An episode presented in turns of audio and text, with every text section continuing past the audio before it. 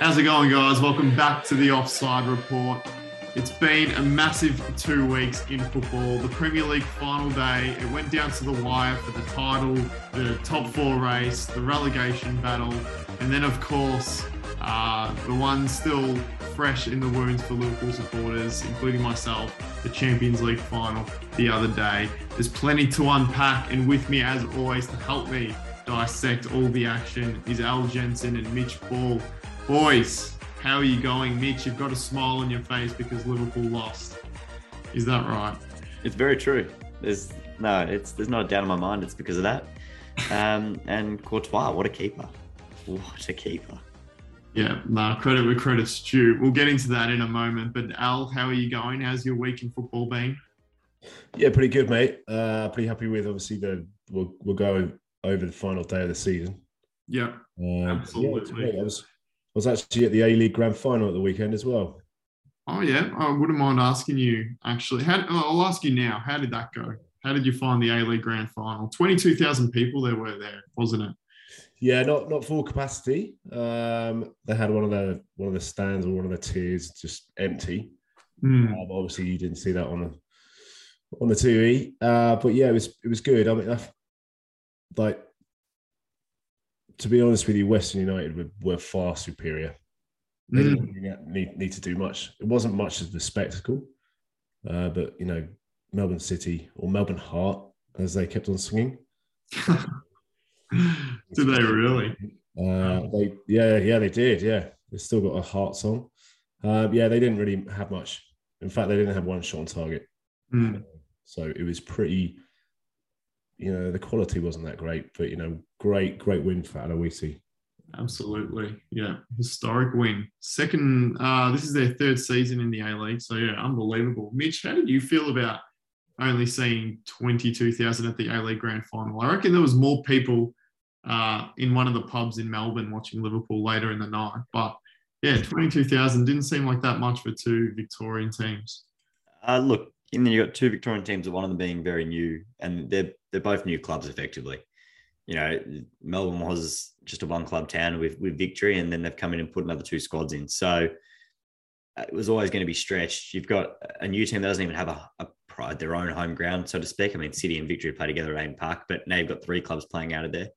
So I think until really Western United properly move out to the west, where they um, are from or you know are, are there, you know you won't see a real core fan base yet. And then you got Melbourne City, who will you know the plans are supposedly for them to come out to Dandenong. And then once they're there, then you'll see a real strong base because the kids growing up now will go, well, they're my local team. And they are a little bit more now. You've obviously got um, Melbourne City's home ground or their training facilities just down the road in Casey from me. And, you know, there's a lot of young kids going around wearing City tops because City are offering coaching out of there. They're offering, you know, school camps and everything. So they're really trying to get, you know, a good base of fans down here. And once that happens, then we'll fill AAMI Park for every Melbourne team. But until that stage, it's just not going to happen. But for me, I, don't, I think it was the first A League game I watched all year. Some very interesting things. And uh, now, because you were there, you, you could see everything. Did was it obvious at the game that Josh Risdon, Risdon was injured and couldn't run, or was that just something you could just tell on TV? The um, Western United fullback. You couldn't really notice it, to be honest with you. Right. Okay. Because on broadcast, that man could not run, and City ignored it and kept going down the other side of the field. And I, I couldn't piece that together. I couldn't also work out why Kisnorbo kept playing the ball over the top when West United have a six foot four centre half. But Yeah. there's little things you you watch and you go, really? Is that your game plan? Let's let's play the ball over the really tall guy. That's good. Yeah, they, they didn't have much of anything else apart from that, to be honest hmm. with you. I mean, again, as I said, no shots on target, really. So it, it, it was a poor, poor display from the plate winners as well. You would have thought they would have done at least got got something going. Reigning premiers as well. Yeah. Um, it was pretty disappointing. Mm, no, well said from both of you. But let's get on to uh, the other final played later that night, the UEFA Champions League, and Real Madrid took home their 14th European Cup. It pains me to say, but yeah, credit where credit's due. They are the masters when it comes to cup finals, and they are the masters of Europe, really. Um, and they showed that you don't need to dominate a game um, to ultimately win. I think they had one shot on target as opposed to Liverpool's nine, and obviously that one shot led to their only uh, goal that uh, won them the Champions League. So, Mitch, as I said, uh, you would have been happy with this result because you just hate Liverpool. But um, what did you make of the game? I don't hate Liverpool. I just hate some of their fans. Let's get that very clear. Um, oh, look, it was a good, it was a good spectacle. I, I know people will say oh, it wasn't a great game because neither team were, oh, sorry, only one team was really trying to go forward. But welcome to cup football. Welcome to finals football. You know, if mm. if hmm. you score early, why wouldn't you try and defend that or hold it out and then catch them on the break? Because you've got the players to do it. Like they definitely do have the players to catch teams on to you know catch a defense snapping or catch someone that's pressed up too high. So, you know, that's welcome to winning games. That's why they're good at it. They know how to they know what to do once they're in that position. And you know, I personally I think Liverpool would have done not the exact same, but very similar. They would have sat back deep too and invited it. And because they would have backed their defenders in Van Dijk and um, Cunha, I think in Konate back there, would have yeah. backed them both to just hold out and keep them at, you know, keep Real Madrid at bay. So mm. that's that's finals football. Welcome to when you get a when it comes down to one match, you'll see teams get in a position to win and sit back and go, great, what are you going to do now? Mm. And it's just that's what it is. That's that's when it goes down to one match. The Premier League would be the exact same if it had a final series too. Yeah. And Al Thibaut Courtois, you touched on him a little bit earlier, but I mean, what a game he had. He essentially won it for Real Madrid. Unbelievable display of goalkeeping, the saves he made. And he said he wants to, uh, he wanted to uh, make a statement to the English, uh, I guess, fan base and the English media. And I think it's fair to say he did that. Yeah, absolutely. Nine saves per the match. He did. He, he won it for them. Mm. Um, and yeah, he he doesn't get much respect in England. That's what you're saying. I think he was yeah. poor at Chelsea. Mm. Pretty, you know, not confident at all. Yeah. Um, but he's he's gone to Real Madrid and now he's won a you know won the Champions League and and the league is La Liga as well. So in that one year, so it's brilliant mm. for them. Absolutely uh, unlucky for Liverpool, but I still think it's an amazing uh, season. Yeah, yeah. No, yeah, I mean, it has to be spoken about, I guess. Like they, they were chasing the quadruple, Liverpool. Um, ultimately ended, only ended up with the two domestic cups, lost the two big ones. Not that the Premier League was ever in their hands, but I think the Champions League is the one that they wanted to win.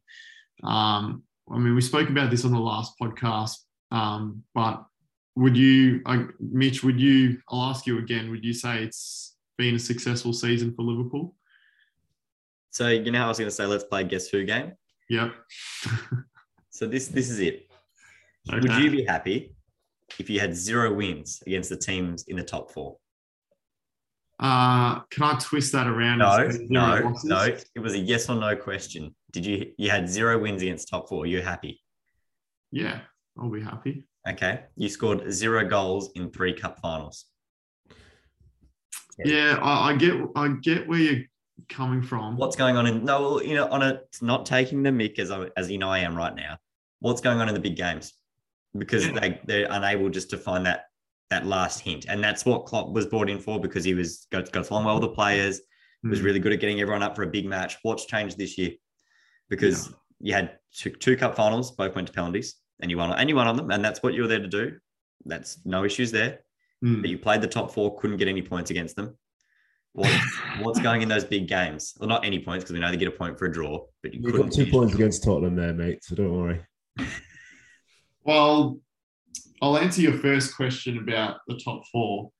Uh, yeah, I mean, I don't, I don't think it's um, obviously it's not good to not win any games against the top four, but over a course of the season, do you really need to win the games against the big teams? It's it's all about the points you conjure up.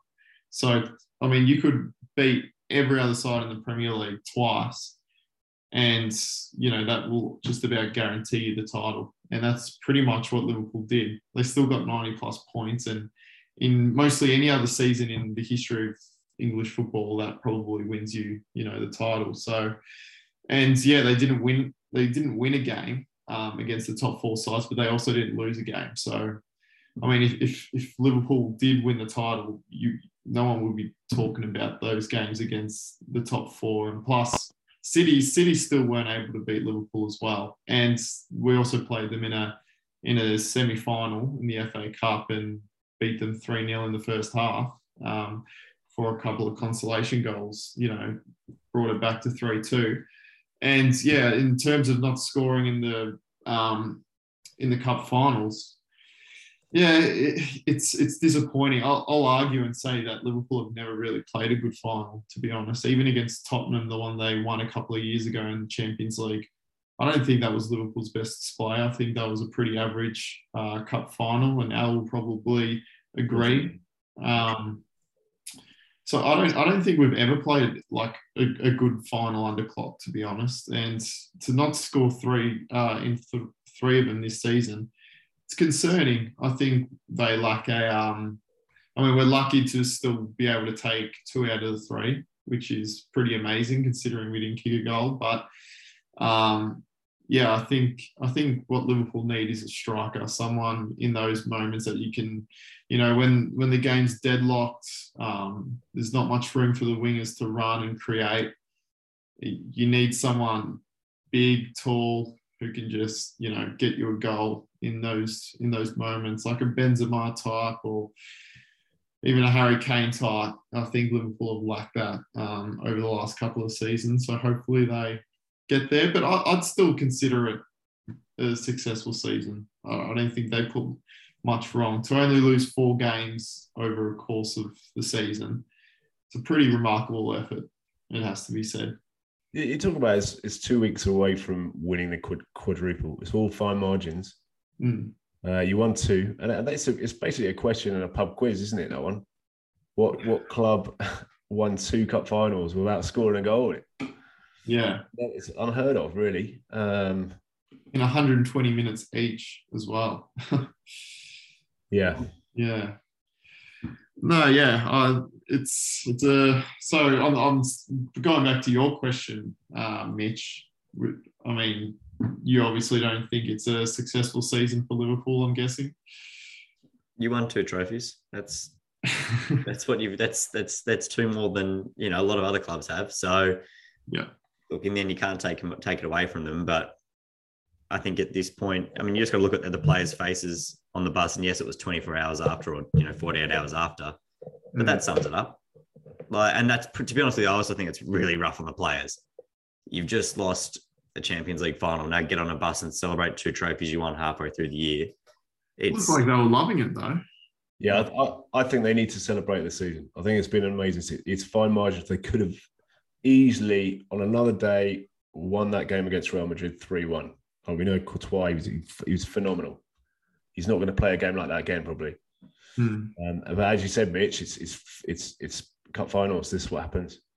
Hmm against any other goalkeeper in the world, I reckon Liverpool probably win that game. To be honest, that might be my bias talking, but that just shows how good Courtois was.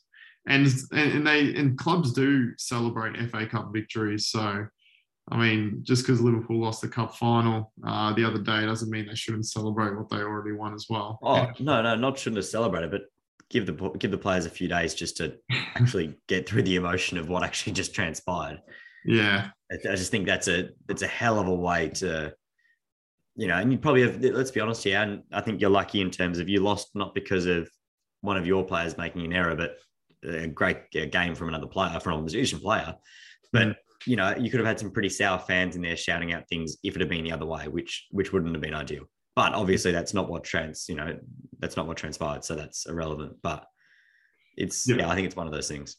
Mm. I'll tell you what, if you look at both Champions League finals, Real Madrid, Liverpool, it's a game of two, two keepers, isn't it? One had a blinder, and the other, what's his face? What's his name? Alisson. No, no, no. The last. Oh, um, uh, Karius. Look, Karius. Oh, Karius. Oh, you're talking. Oh, sorry. Yeah, yeah. Complete yeah. opposing situations, but I mean, like you know, you lost it with with your own keeper there, and then kind of lost it this time with. That's why goalkeepers are worth the money they're paid you know, spending big money on a keeper can win you those sorts of games. So, yeah, unfortunately, Alisson came a year too late. but another factor about that game uh, off the field was the crowd chaos. And Al, I want to ask you this: do you feel there is a negative bias towards English fans amongst Europe and you know the police forces and all that, especially after what happens uh, in Euro, Euro 2020? Yeah, there is. I think, but there's kind of two sides to it, really. Mm. What happened to Euro 2020 was was so bad. I mean, people were jumping the fences trying to get in, jumping through the you know turnstiles, going through the you know the crowd and everything it was really bad. It was a poor show of, um, of what basically what England hooliganism was back in the 80s, right? Mm. Um, we've seen it in France before as well, with, with you know, chairs being thrown, fireworks being set off in the street. They get a bad rap for sure, 100%. But I think what happened over the weekend, it just, you know, there are opposing stories. You don't, you know, who do you believe really? But, you know, a lot of a lot of my friends were saying they they had they had tickets, they weren't fake tickets, um, and they were there with their kids. They couldn't get in the ground, and they were stuck for an hour and a half or whatever, stuck um, outside the ground, getting pushed, getting shoved by. There were so many people there that that's yeah. why they had to climb fences. Yeah, They're getting pepper sprayed. You know, tear gas. Yeah, they've got to open the gates. They've got to open the turnstiles. They didn't do that. Yeah, yeah, you know. it was disgusting. And the thing that annoyed me the most was, um, I guess, the officials uh, saying that the game was delayed because of um, late arrivals of fans, which is just total rubbish. Because, I mean, like the story you just told about uh, your mates getting there an hour and a half before the game. There's been other ones about people waiting for two and a half to three hours, just waiting outside. And why why lie? Why put it on the fans? I think that's disgraceful on UEFA's behalf, and yeah, I, I guess it's it's might, I might be going a little bit too far, but next time the the Super League gets thrown around again, which is inevitable, maybe people won't be so kind to UEFA, especially the fans. I think they lost a lot of supporters on that. I think it's some of the players that came out said as well their families couldn't get in. Yeah, said that you know they they had trouble. Jason McAteer came out and said he he got his family got mugged and then couldn't get into the, the ground. You know these are you know they're not going to have fake tickets, are they? mm. Yeah, I, I heard that as well about a few a few French locals um, going around pickpocketing, uh, carrying knives with them, slashing people's bags and pockets, stealing tickets. Yeah, it's it's ugly scenes, really ugly. Um, yeah. Did you have anything to say on that, Mitch? Look, I, I won't go into that because I think we've covered all the points that need to be said on that note. Like, I, I agree. I think UEFA have got a lot to answer for, and it's going to make it interesting next time there's a big a big cup final um, mm. that's, you know, UEFA ran. So I think they've got a lot to answer for, and they won't say anything. They'll just sit back and, and let it wait till it gets swept under the rug because inevitably it will because that's how it happens um, every time. And Qatar's around the corner, and that will take all the headlines. So we'll, mm. you know, we'll forget about this, you know, this time next year because there'll be another six things that go wrong. Yeah. Um, but just on late arrivals, um, something that I know we all saw, the good old bus company. Nick, how do you feel about that? Can you see the funny side of it now? Wait, I think I've missed I've missed this. What are you what are you talking about? You've surely not missed this. Al, I know I can see by the way Al is smiling, and I reckon Al's the man to take you through this because if you if I say it, you just you won't believe me. You'll just think it's another thing I've made up. You'll go, oh, that's your favorite headline because you're a closet City fan. Al, t- tell Nick what happened. It's a good story. Yeah. So I, I didn't post it, but um, apparently the uh, Everton fans, the Toffee, set up a fake company called um, Coach Innovations Limited to bring a few of the Liverpool fans to you know take them to Paris for the Champions League final. Oh no! But obviously, the bus driver didn't turn up. The bus driver, Richard yeah. Arlison. Oh, jeez. Anyone actually fall for that? Please tell me. No, they, they did. Apparently, they did. Never turn up, and they they they missed the final. So you've got people going in, literally. Wow. Posting, posting on Twitter, posting on, on Insta, meant to be picked up at 4 p.m. at the Rocket Pub, Liverpool, by a coach catered by Coach Innovations. It's now 10:30 and still nothing. Trip to Paris ruined. Now off home instead. No communication from the company. and there are photos of them. I mean, it might not have been that many. Obviously, it's a, a coach. How many coaches went out? But it's uh, it's a good story. It's quite a funny one.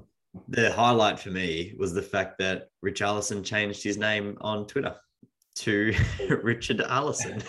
oh, I can't believe I've missed this. Missed that one. I can't believe I've missed it. That is both. I mean, that that's top banter. I won't lie, but that's also very sad on the poor supporters who couldn't get to France after they spent five hundred dollars on a ticket. But wow, that is that's pretty funny. I have to admit.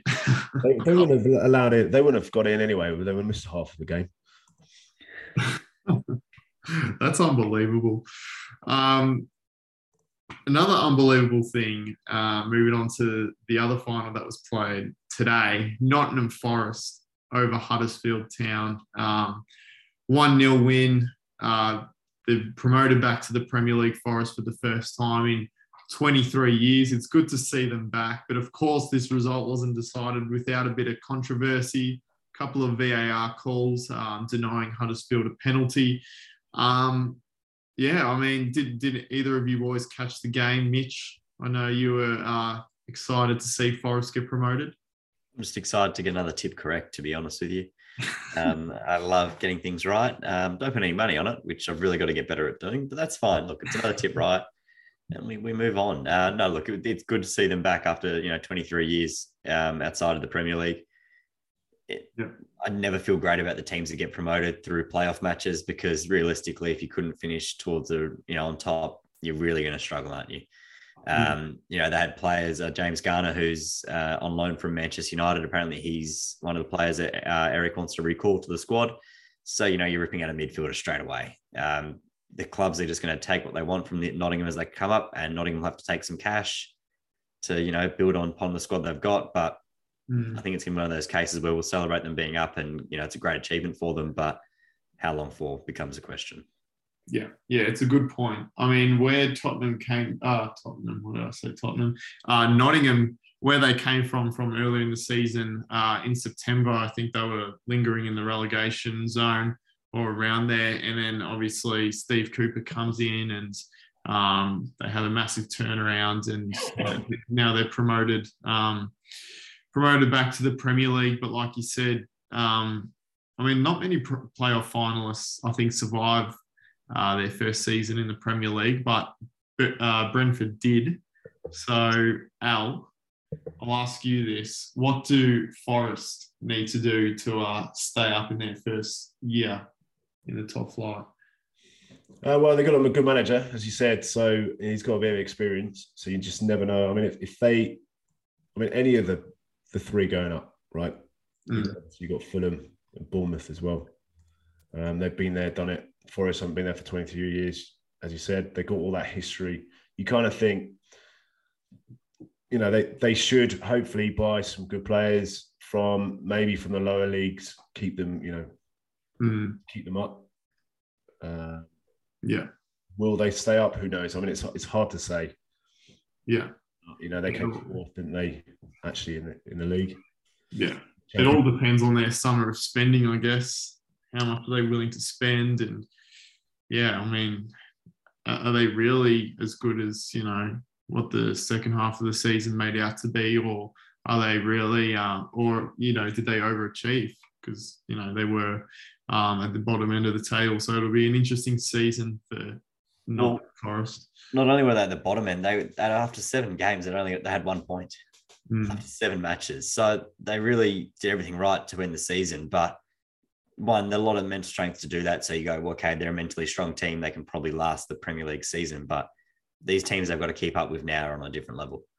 I mean, yeah. we, we saw the the way Liverpool played against um, Real Madrid on the weekend, if they replicate that up against any other team in the Premier League, it's it's a it's not a nice time. So it's going to be a long year for whoever comes up, and it always is.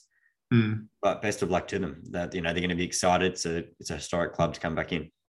Yeah, absolutely. Yeah, they'll they'll add heaps to the Premier League. Like they've got so much history. The City ground as well is, you know, it's got it's full of atmosphere and um, yeah, I think it's the Premier League will definitely be better for it having them in there. So definitely a, a season to look forward to. But the last day of the season is something we need to talk about uh, before we start looking on to next season. And Al, your boys, uh, Tottenham, got the job done like I predicted. I, I, I told you not to worry. 5 0 um, in the end. So over Norwich, and your boys will be playing Champions League next year. It's great, great result, and I should have had I had zero faith, didn't I? uh, we've had obviously topsy turvy season, but it's been you know the last few games have been for fantastic. Mm. Conte's coming in, done that, that, done the job to get them from into that position as well. And Yeah. uh, the Gooners, the scum at the end, which was was a, an incredible team performance. Mm. Um, and yeah, I think they deserve it actually in the end. Yeah, no, right. One, one game uh, more than Chelsea, came third. Yeah, Um, true. And they had a very good goal difference as well. Some good goals, some great goals to finish off. Uh, we talk about Son getting the, the golden boot, Mm. uh, sharing it with Mo Salah. But some of those goals, especially in the last, you know, last game, uh, you know, if you watch those again, that second one was a cracker, worldy. Uh, but yeah, I'm, I'm pretty happy, and I, I've just got to have a bit more faith. It was, uh, it was actually Arsenal who were Spursy this year. Well, it gives you a lot of hope for next season, I reckon. I, I probably have Tottenham as um, a title contender next year. If, you know, if Harry Kane stays, if Son stays, which I'm sure he will. But Kane's the big one, I think. And I think Conte is capable of bringing some silverware to Spurs. So, yeah, interesting. Maybe I'm just getting a bit ahead of myself, but I think, yeah, if Kane if Kane's there, you guys will be a threat, in all honesty. bit of silverware would be good. I mean, we've got League Cup, FA Cup, those two massive trophies for us, anyway, uh, would be pretty good. Um, I mean, well, that Champions League final, bit of a run there would be cool as well. Uh, but I think, yeah, if they get backed, I think there's a bit of money coming in. That's what they said. Yeah. Um, they've already got potentially Fraser Forster as number two backup, which is a good backup for uh, Lloris, hmm a good- pretty decent player. Yeah. Um, and then Ivan Perisic as well is potentially coming over as well. But I mean, he's he's fairly. I wouldn't say he's old. He's not my age, but um, getting up there. But he's a he's a born winner, isn't he? So I'll be happy with him at, at wing back. He'll be he'll be good for those. He probably will be good for those cup games because he's mm. he's he's 33, so he's 34 next season. It's he's not going to run around every week back to back to back. He's not going to be able to play, you know, the two three mm. games a week. So, but it'd be good to add that bit of experience when you're playing those early early stage cup games and even you know your big bigger matches in the league. That's where you probably rely on him more. Mm. Yeah. Anyway. Yeah, definitely. It goes against the the policy though. We always used to just buy, you know, try and sell on those those players that are under twenty seven.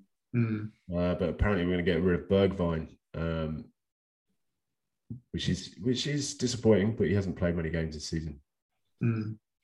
I I think it's one of those for, for Perisic. I think it's just one of those signings where you can bring him in, he can help drive standards. Um, obviously, you guys are going to be playing European football next season.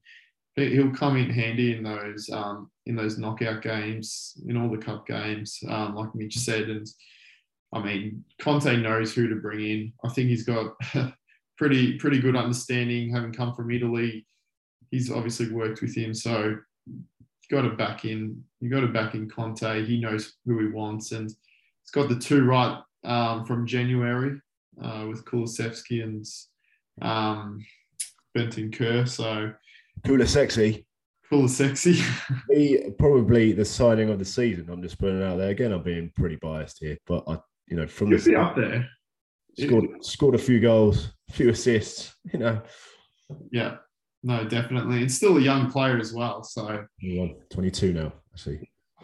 he could be a big one next year for sure. Um, Mitch, Manchester City leaving it late, but in the end, it was a pretty good title race. It has to be said. Um, I, guess what, what's that now for Pep Guardiola? Four trophies, four Premier League titles in five years. I mean, is he? Would you put him up there with Sir Alex Ferguson as one of the one of the best to ever grace the Premier League?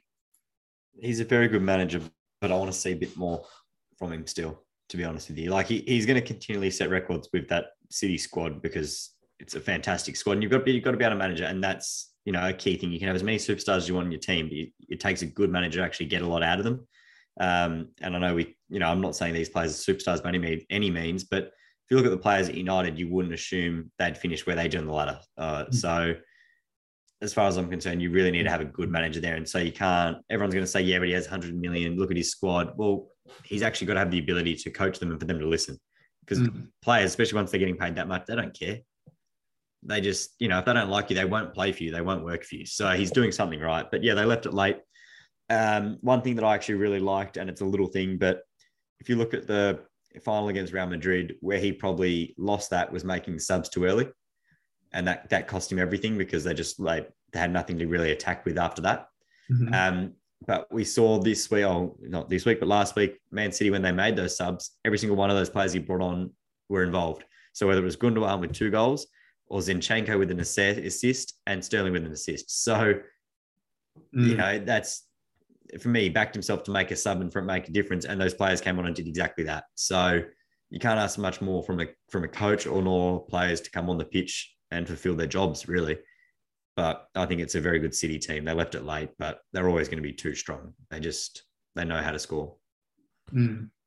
Yeah, two 0 up though. You're two 0 up with seventy seven minutes. How can you lose that game? Well, Gerrard's very good at slipping, so he's passed that down.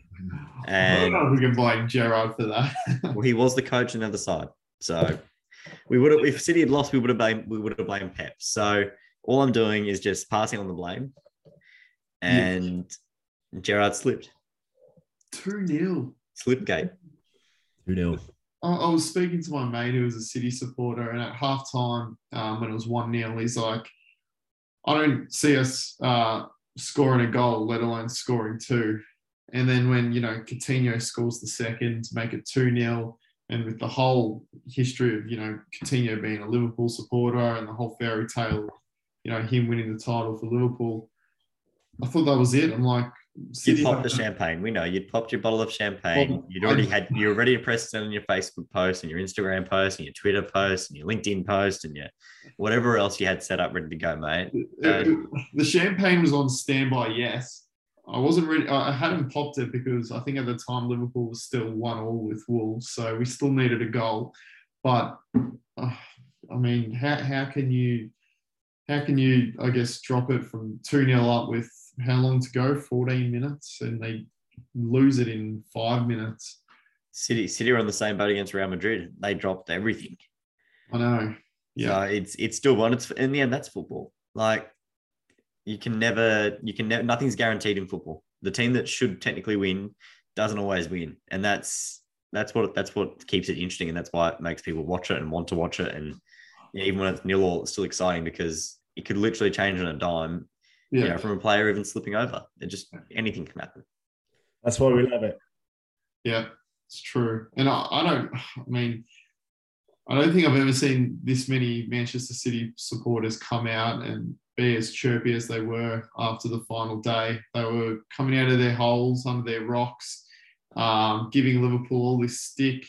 And we spoke about um, before about you know whether or not Liverpool's season was um, like a fail because they only won two out of the four trophies. But I think many people forget as well that Manchester City were 10 minutes away from having a trophyless season.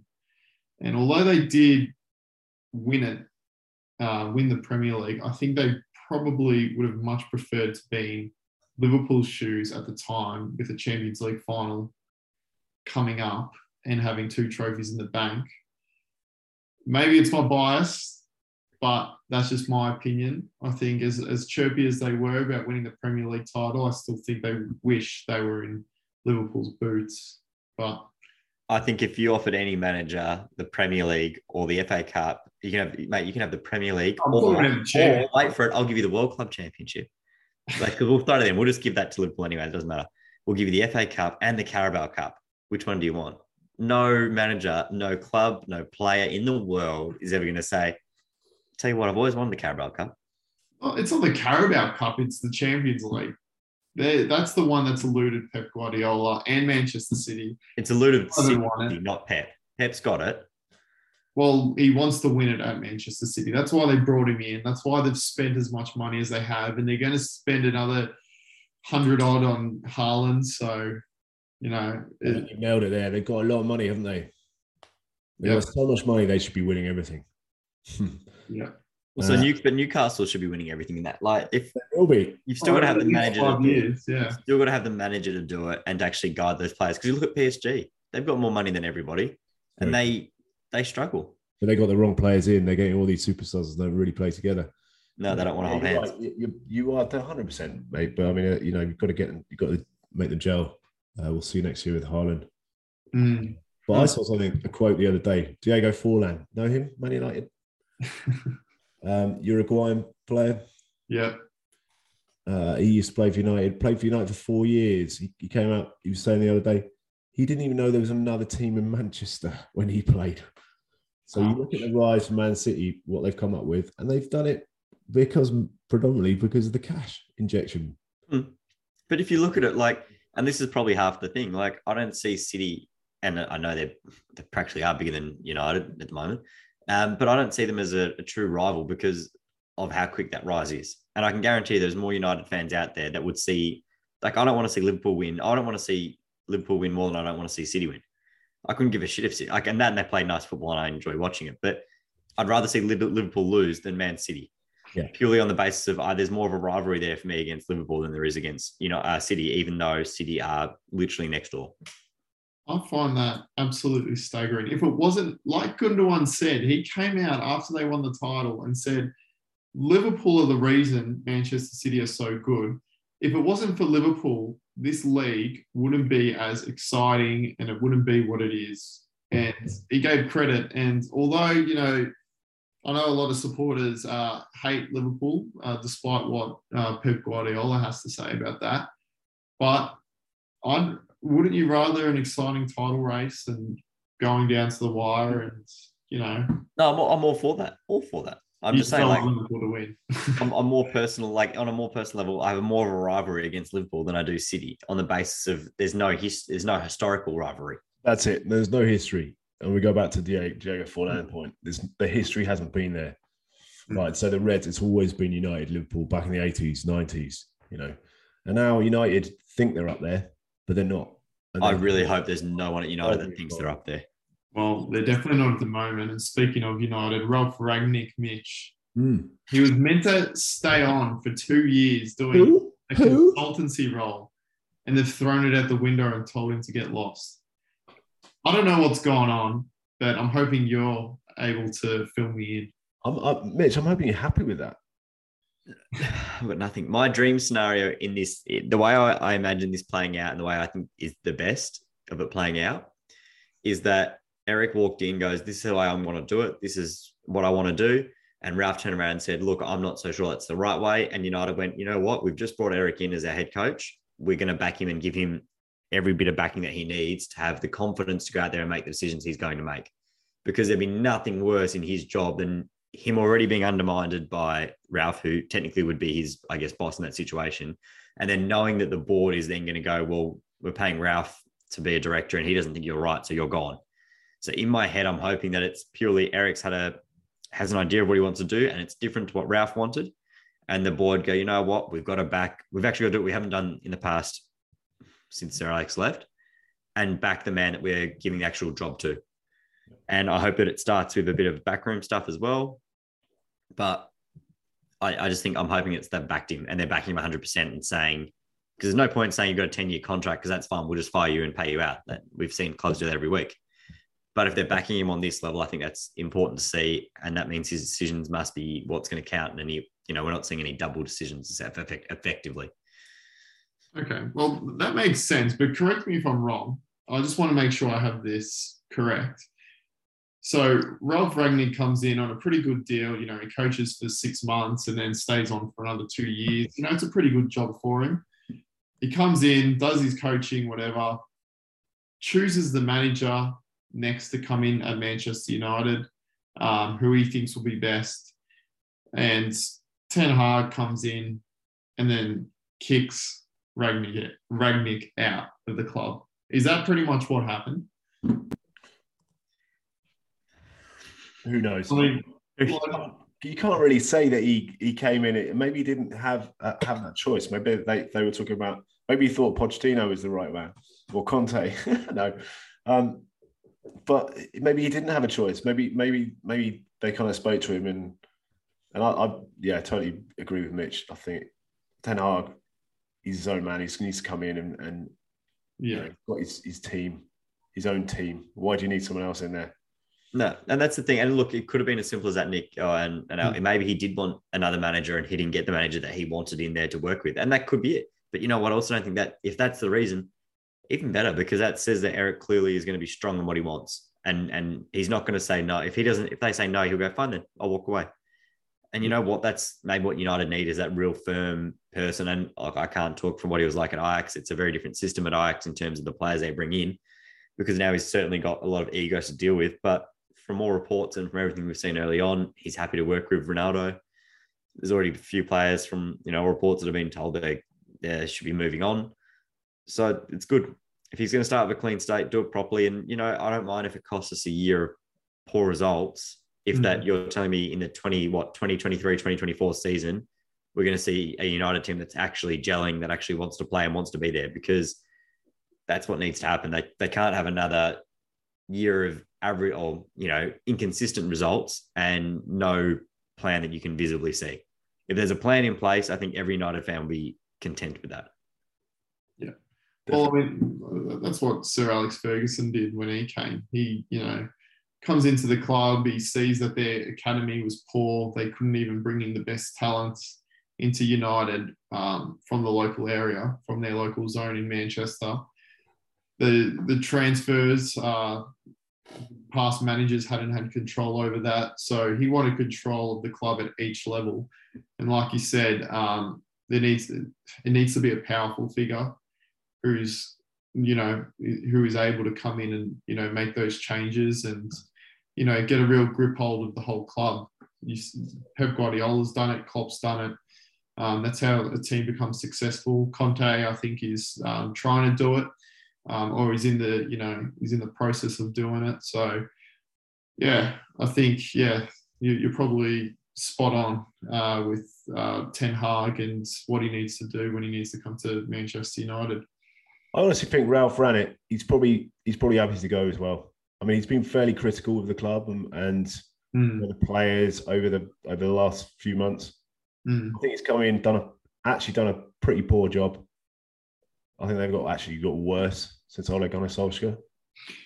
Um, and- in the dressing room. yeah, that's it. So I don't. I actually don't. I think it's a great, great decision.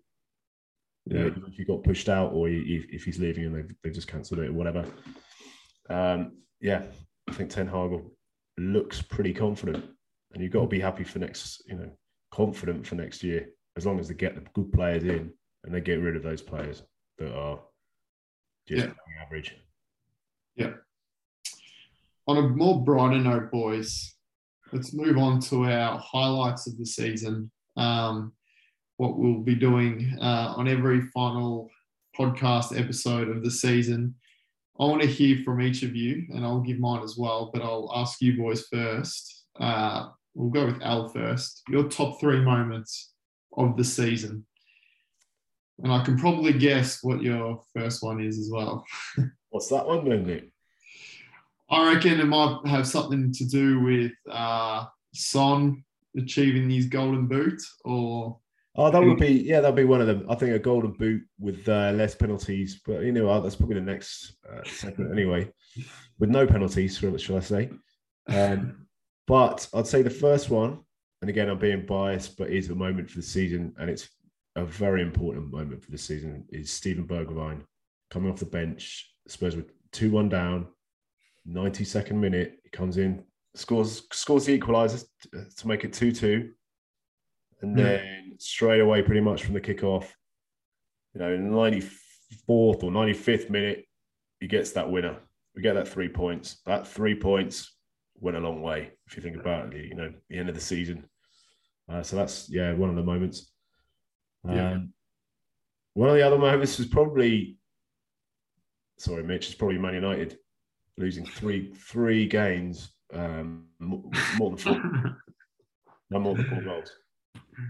Um, they, you know, they they have never done. You know, they did that in the season. They've never done that in 810 Premier League matches before that. Um, so what's what's happening there? Uh, but we just chatted about obviously Man United and what's happening next year.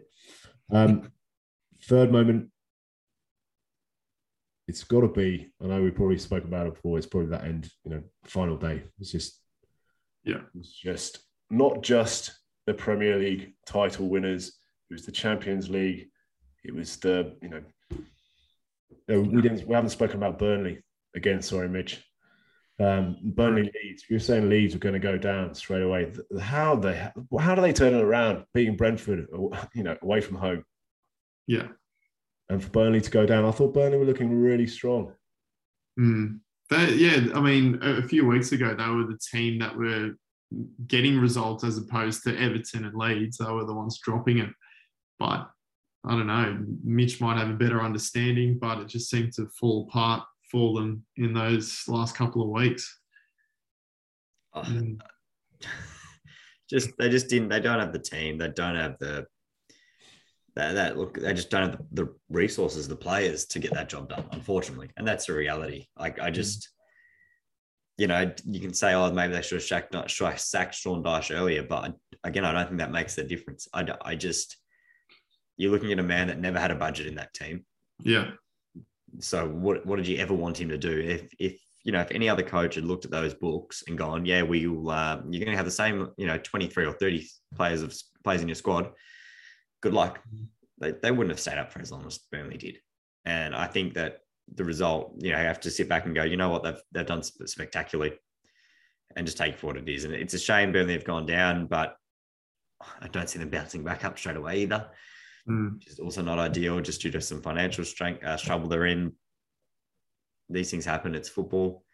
Be interesting to see what goes what goes on next to that club because there's a few players as we spoke about last week on the pod that will definitely be taken, mm. and they need to sell just to obviously clear that bottom line a little bit. So it's going to be an interesting transfer window, I think, for Burnley to see what they actually do to survive, and mm. if they try and hold on to any of these players. Mm. Yeah, it's a good point. Yeah. Um, and on that note, what's your uh, top three moments of the season, highlights instead of lowlights? I absolutely love the fact that Al brought up the final day because I wanted to actually mention Leeds and the fact that they stalled in the 94th minute because that's yeah. That's phenomenal. That's and as we this is going to be the the most resounding comment from the whole entire podcast. It's football. That mm. excitement, that joy, you won't find in any other sport because the game should have been over. that's it. Close the door, end of the season, moving on. But you know, the 94th minute to do that is just just superb. I, I think for me that's massive. Um, the other big one for me, and you know, it's probably a more sentimental thing and emotional side of things. Christian Eriksen, his comeback, and not only did he come back in and you know just play football, he actually dominated. He, he was a big reason that Brentford team turned their season around, and you know started picking up those wins and and really gelled as a team. So I look forward to seeing where he ends up next season. And, you know, I'd love, I think it would be a nice story if he repays the faith that Brentford showed in him and he stays there and, and finishes his career, whether it's another one or two seasons out there. But it'd also be nice to see him go to a, a club that will be competing in Europe, that he can play those FA Cup games, he can play those Carabao Cups and, you know, have a chance at winning something as well. Mm. We'll see how that ends. And you know what, Nick, I don't give you much credit. I don't give Liverpool much credit. um, and this was goal of the season, and, and that's why I'm actually going to pay it. For me, it was a it was a highlight because no one else brought me much joy. Yeah, but that Salah goal was phenomenal. The fact that it was pretty much back to back the same goal, yeah, um, week on week is just that is incredible. That yeah. to have that ability, um, yeah, to do that and to then do it again to prove it wasn't a fluke is is phenomenal. So I'll put down those two. You're not allowed to comment on that, and that's my ruling because I can't. We can't sit here and go on for Liverpool for another. No, 10. no. I'll be as I'll be as neutral as I've probably ever been on this podcast with my top three. I'm going to put in the final day as my number one because, like you boys both touched on, it was. Uh, I mean, it was the perfect ending to the season on on all fronts for the title, for the um, top four, for the relegation battle. Uh, my number two is going to be Everton's win over Crystal Palace to keep them to secure their safety in the Premier League. I just think that was, I mean, yeah, Everton competing. I mean, for survival alone was probably one of the biggest stories of the Premier League season alone. And the scene after they survived, it shows how much it meant to the city. So that's definitely uh, one of the biggest moments of the season. And three, um, I'll try go something different. But another big story for the season, I think, was the whole Newcastle takeover. And then once that happened, the whole turnaround of the club, they were obviously on the bottom of the ladder, um, bottom, bottom, of the table, uh, winless after, I mean, they were winless up until December, weren't they? And then, yeah, they managed to finish 11th, which is um, huge for them. So now the build continues to the top and it's going to be something to keep an eye on over the summer. So, yeah, they're an interesting topic, the Maggies. And Mitch, you predicted that as well. You were supporting them all the way. In Eddie Howe trust in Eddie Howe. I was going to make that one of my other things. And I'm like, no, I'll cop too much about that. I'll just leave it off. well, actually, on that note, who was your manager of the season? Not the person that got the award. I'll tell you that much. Jurgen Klopp. Mm. No, it was. Did he? He didn't win a manager of the month award. I know that means nothing, but he didn't win one of those. Pep won two. Pep actually won the Premier League. Just yeah, I don't I don't just see how it could be anybody else. I think they just look at it from the romantic viewpoint mm. um, of it all. But if you look on pure statistical basis, I just well, I well, I mean, he lost the least amount of games. He played the most amount of games across all competitions. It's Premier League. It's Premier League. It is Premier League. Uh, yeah, true. It's um, the Premier League, so we can't take into account all the cups. They didn't lose a game at home all season. You didn't say the Premier League though, did you? Or was, it's definitely the Premier League we're talking about? Uh, we'll talk about Premier League, I guess. I was going to go for Carlo Ancel- Ancelotti, but anyway, sorry. that and a very fair shout. Beat beat every he Carlo Ancelotti beat every team, uh, the winner of every top five Europe European league. Yeah, that's, yeah, that's Paris Saint Germain. Yeah, yeah, that's a man that knows how to win. Team of the season. Anyway, mm. sorry, Mick, you were saying.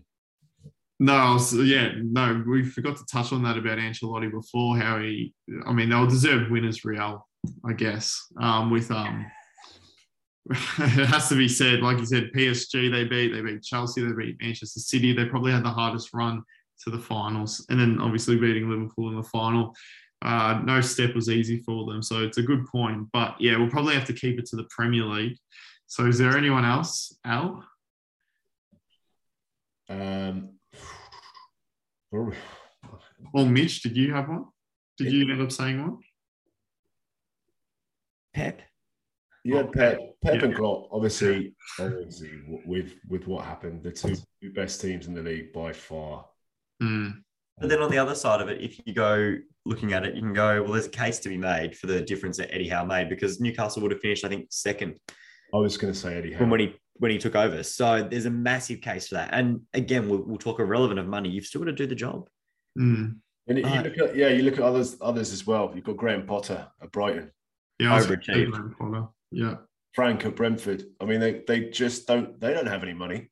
They don't have any cash whatsoever. Yeah. And Brighton achieved their highest points tally uh, in their history. That's it. You look at those those those managers how good would they be if they if, if you know Man City came in for them, Liverpool came in for them? Mm.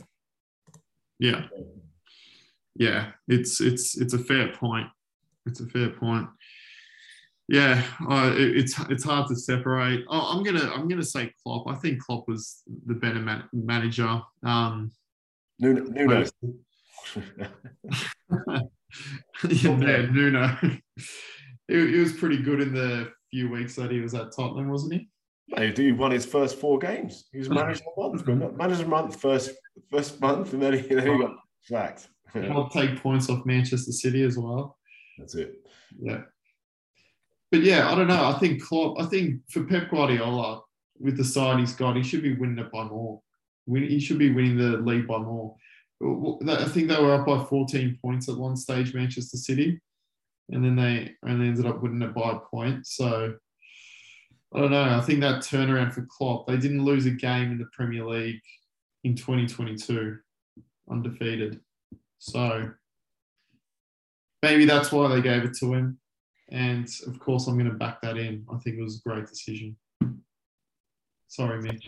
That's right. You got to have one more trophy in that cabinet. Yeah, you, you move space to make for four, and now you only have three. So we'll put Klopp's in there too. It's fine. Well, I suppose you can go four if you can include Salah's, but that was shared yeah. and a lot of penalties. And the World Cup club trophy was Chelsea, wasn't it? Yeah, Chelsea. Yeah. So uh, you know we've got to give them at least they won something. They could have won three. Yeah, they could have easily won three. Did they win the Super Cup at the start of the year as well, or did they lose that? Well, the Charity Shield? Uh, the European Charity Shield. you know, the European Super Cup Champions League winners versus Europa League winners. I think they may have done, yeah. Um, I'm just quickly googling it. Yeah, they won on penalties against Villarreal. So yeah, actually could have been four. Could have been a quadruple for Chelsea. Interesting.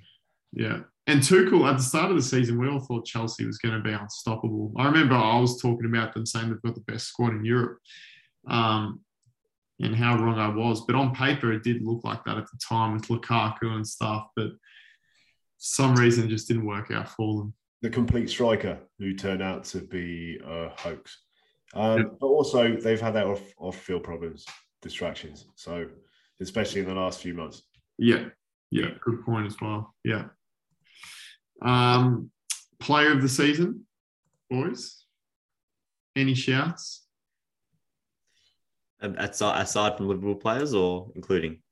Whoever you want, Mitch. The, the floor is yours. Definitely not any United players, let's be honest here. Um, well, again, Ronaldo, is that all right? Well, I mean, he turned up, I suppose, didn't he? Got a few few goals. He did. He did. He, he, he managed to you know connect a few passes and and you know not press. What about David David De Gea? I think David De Gea has been the player of, like Man United's player of the year for what the last five years running or something. Again, when did Sir Alex Ferguson leave, and when did it all go downhill? Probably every season. Every season since we actually had to rely on him and didn't have good defenders in front. I'd say. Um, but no, look, I I think I look at it from a perspective of a player that impacts a team, and that you know there's a big difference between when this player is is fit and when this player is injured. And for me, yeah, fit Kevin De Bruyne will win you a lot of games and will put you keep you in matches. Mm. And unfit Kevin De Bruyne, you're under the pump. And that's what we saw from City. The games they lost, he wasn't fit or he was barely playing. The games they dropped points and he was, you know, same result. When he was fit in there, you just got to look at the difference he makes. He, he can find passes, he can shoot. You know, he had 15 goals and eight assists for the year in the Premier League. And yes, I know not as good as Salah's. It's okay. But the difference he makes in that outfit is phenomenal. And I'd question if City would be up as high as they are without him. Yeah, no, it's yeah, it's a good point. Um, they, I don't think they probably, they probably wouldn't have won the title if it wasn't for De Bruyne. But what what I hate is that the City supporters are questioning why Klopp won Manager of the Year when De Bruyne wins it over Salah. Um, when De Bruyne was pretty much non-existent in the first half of the season. Like all most of his assists and goals came in the second half of the season. Oh, correct, correct. Yeah. And like that's the thing, he wasn't there at the start, but the impact he made. Yeah. That's the part no that's, that's um, and it's on that merit. And like, you know, we, we have the same case for Eddie Howe. He wasn't there at the start of the season, but the impact he made and the difference he made, that's why you can has a shout as that, you know, manager or player or you know of the year. There was yeah. um, 90 million pounds that they spent in the January transfer window. Um, but no, I, I get Eddie, and I love that Eddie Howe. It's been brilliant. But um, my player of the season, I'm going to go for. Again, probably a bit biased. I'm going to go for Son because he's a lovely guy. that's a fair. That's a fair um, analysis. You can't argue that. You can't argue. you shared the uh, the golden boot as well. Uh, yeah, with 23 goals, zero penalties. Mm. Um, and he got uh, quite quite a few assists him and Kane are at what 56 assists in the Premier League now. Yeah, which is far better than any other other double act. Yeah. Um, so hopefully that continues next season. Again, I'm pretty biased. I know I have to go for Son because he's been really, really good.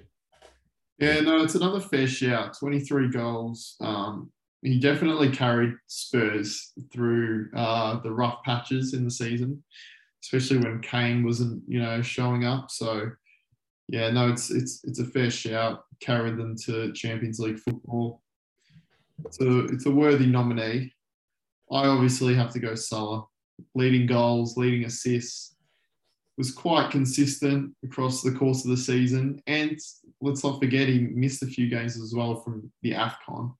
Um, so he played less games than a few others, and also, I mean, playing those extra games at AFCON, uh, I think, I mean, took a toll on him at the end. You could probably see his goal scoring dried up a bit, um, probably ran out of gas, but um, you got to take into account that first start, the first half of the season he had was pretty remarkable. So, um, yeah, I think that's a it's an easy shout, but all worthy nominees, boys. De Bruyne, Son, Salah, they'd probably be my top three as well. So, um, yeah, they're very worthy uh, nominees for sure. Um, and was there anything else to cover off? We've covered off manager of the season, player of the season. Big One shout more. out to my mate Jose yeah. Mourinho. Oh, true, true. Yeah, winning finals, five European finals and five wins. That is incredible. And people say, yeah, he's past it, he's terrible football. He's a dinosaur. He's not the special one. Um, yeah, he did the job. He's done well. It's Europa Conference League. Yeah. And I don't think we'll probably ever see a manager who will win a title on all three levels of European football. He's won the Europa League, the Conference League, and the Champions League. Yeah, it's pretty remarkable. Yeah. I mean, yeah, uh, that'll be a hard feat to beat. Yeah. You're talking about Ancelotti, Mourinho. They're past it. They're old men now. But they've actually done a done a number on on your likes of Pep and Klopp this year. Really, well, mm. not Klopp so much, or, or Guardiola, not not Mourinho. Sorry, but you know, at least he's winning stuff. He's yeah final. It's true. It's true. Well, Juventus didn't win anything this year in Italy. What's that? Sorry and in a year where Juventus couldn't win anything as well in Italy um, yep. across all four competitions. So, fortunately, we don't have Jimmy here to uh, uh, tell us about that season. But well, Milan winning it as well, and you you, you can't yeah. stand Milan as well. That's it. Pretty poor poor team, poor effort. I don't think I don't think I don't hate despite what Jimmy says. I don't hate AC Milan. No, no. I just think the Italian football at the moment is probably, uh, you know, a class or two less than what the Premier League is. And I, I think I was proven right by what we saw in the Champions League. Um, you know, with the early exits for Juventus getting knocked out by Villarreal, Milan not winning a point in their group stage, and Inter getting knocked out in the round of 16. Um, You've got Zlatan, Zlatan and, and Giroud as um, you know, AC Milan's top goal scorers or whatever, and they're yeah, they're older than me if you combine them together. and add a few years, yeah. Is that a good thing or a bad thing? Well, I mean, he's still got it at 40 years old. Yeah. If it gets the job done, you can't. You know, you, how, how could you knock it? If and they're professionals. that's the thing. They are professionals, so they'll be doing everything right. They're, they're what you want the young players looking up to and training with. Mm. And that wealth of knowledge they have is they know how to win those tight games. They know how to keep calm in, you know, high pressure situations. Every football club needs those sort of players. They make a big difference. Yep. Yep. Yep.